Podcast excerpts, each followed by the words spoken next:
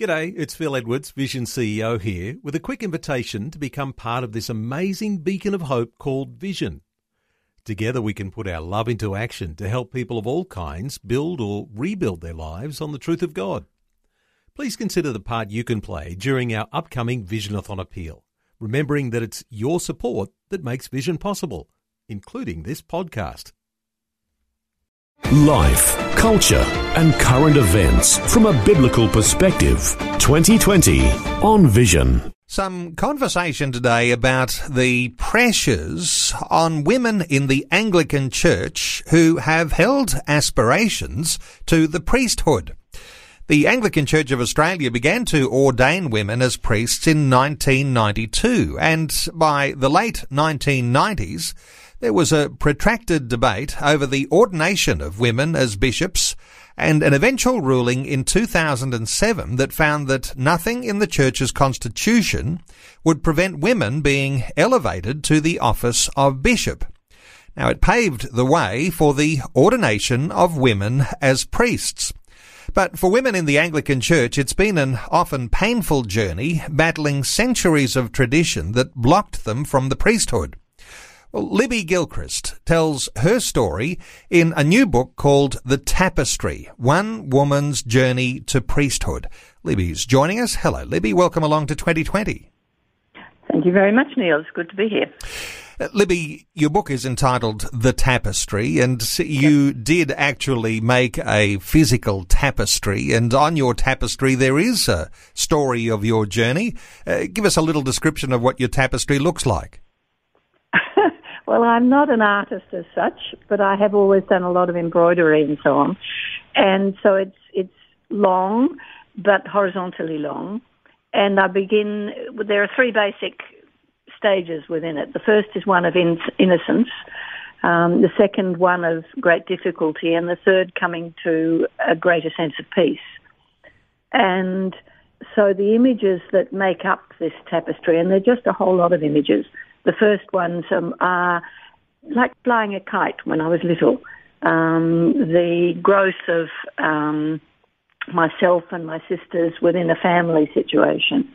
Then gradually it starts changing a little bit. There's a picture of the, or an image of the cross broken and lying in the mud.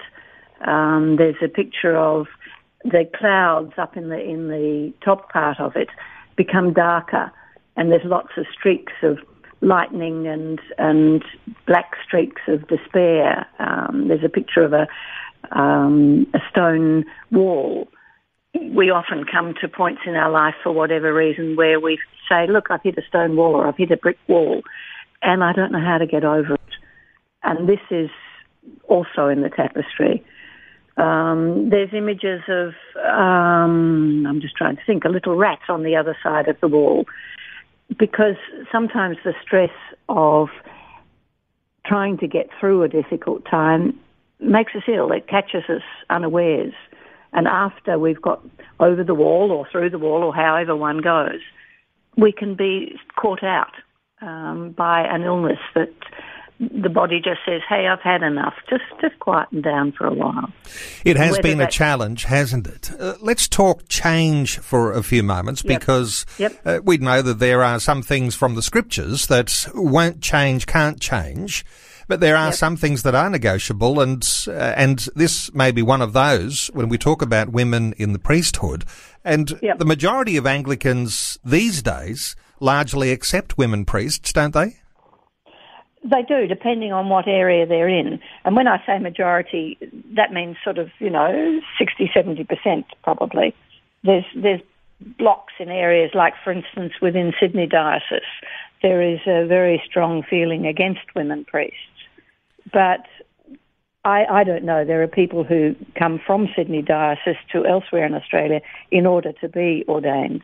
So I haven't lived in Sydney. I haven't been to the churches in Sydney all I can see is something looking from the outside. But it is very hard for women there. And of course, those on each side have some yes. level of biblical foundation for the argument that yes. they do make. And uh, yes, do. you're very comfortable with the fact that uh, women ought to be able to assume these levels of leadership. And you've done that successfully, although it hasn't been without pain as we're talking about your tapestry, and uh, yeah. you've felt as though over the years you've been really swimming against the current, but things are changing.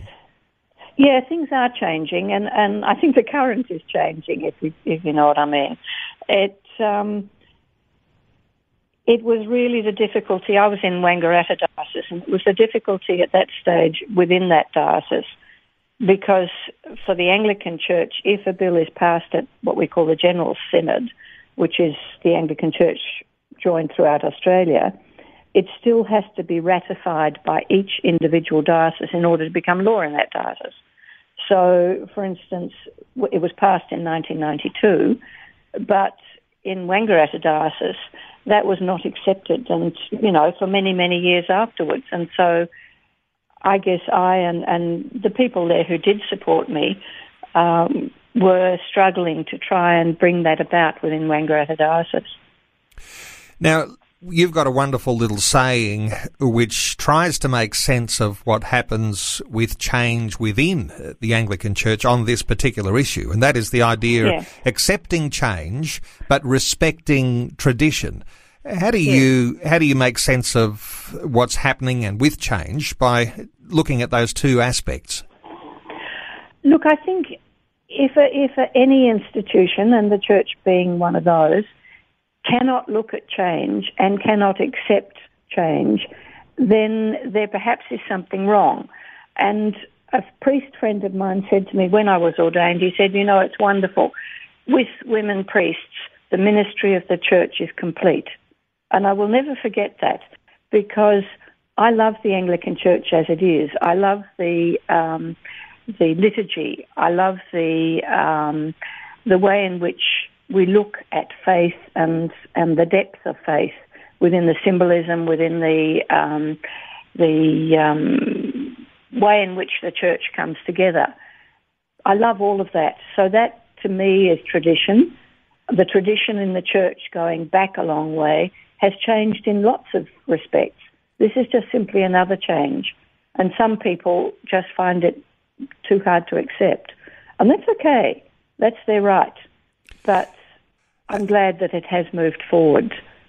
And of course, there there is a real level of humility, isn't there, in those women who are in denominations now where they don't promote women to levels of leadership. And yeah, you've seen yeah. some change in the Anglican Church. But uh, for those women who are in those denominations, I, I, suspect you wouldn't be calling for an agitation, but certainly I imagine that you'd be uh, saying to women, look at the biblical foundations as to yes. what you might be able to see as change for the future.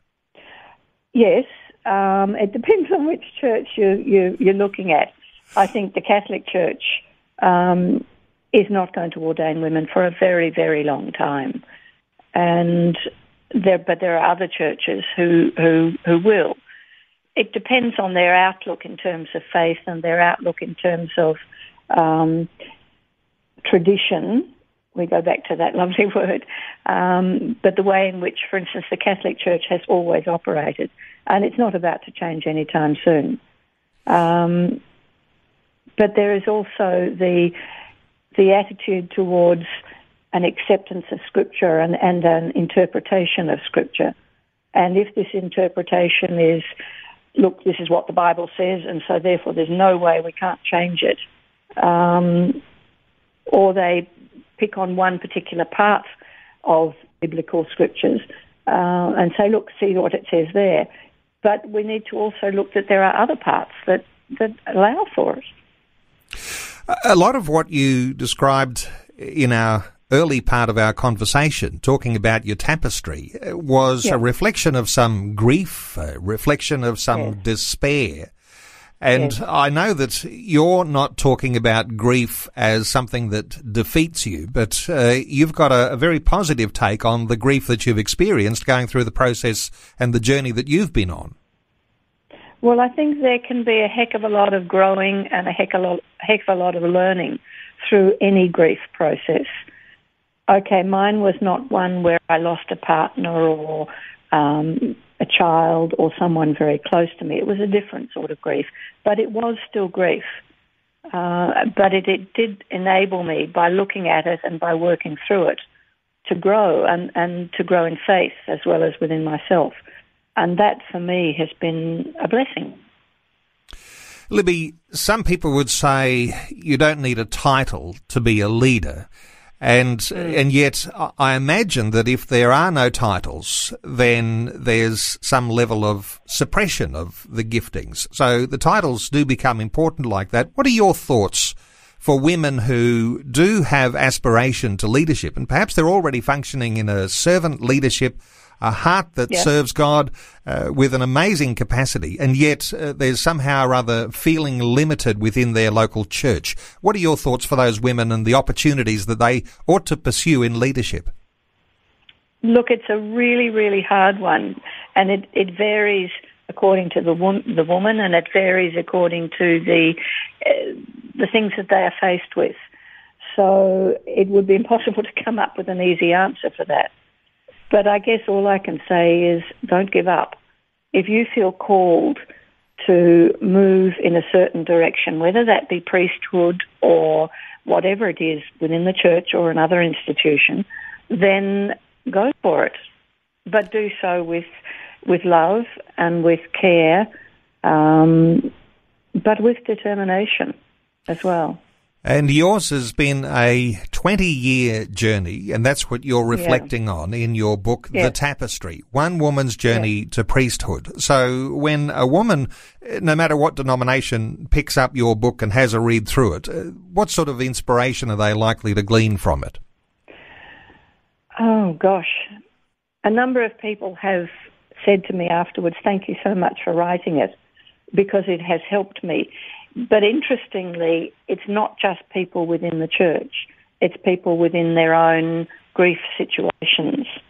Uh, and, and to me, that is good because it says it's wider than simply the church. That um, I hope it speaks to the way in which faith is an important part of life and going through a grief experience, faith can be so strengthening and so affirming. Well, Libby, just a pleasure talking to you about your new book. It's called The Tapestry One Woman's Journey to Priesthood.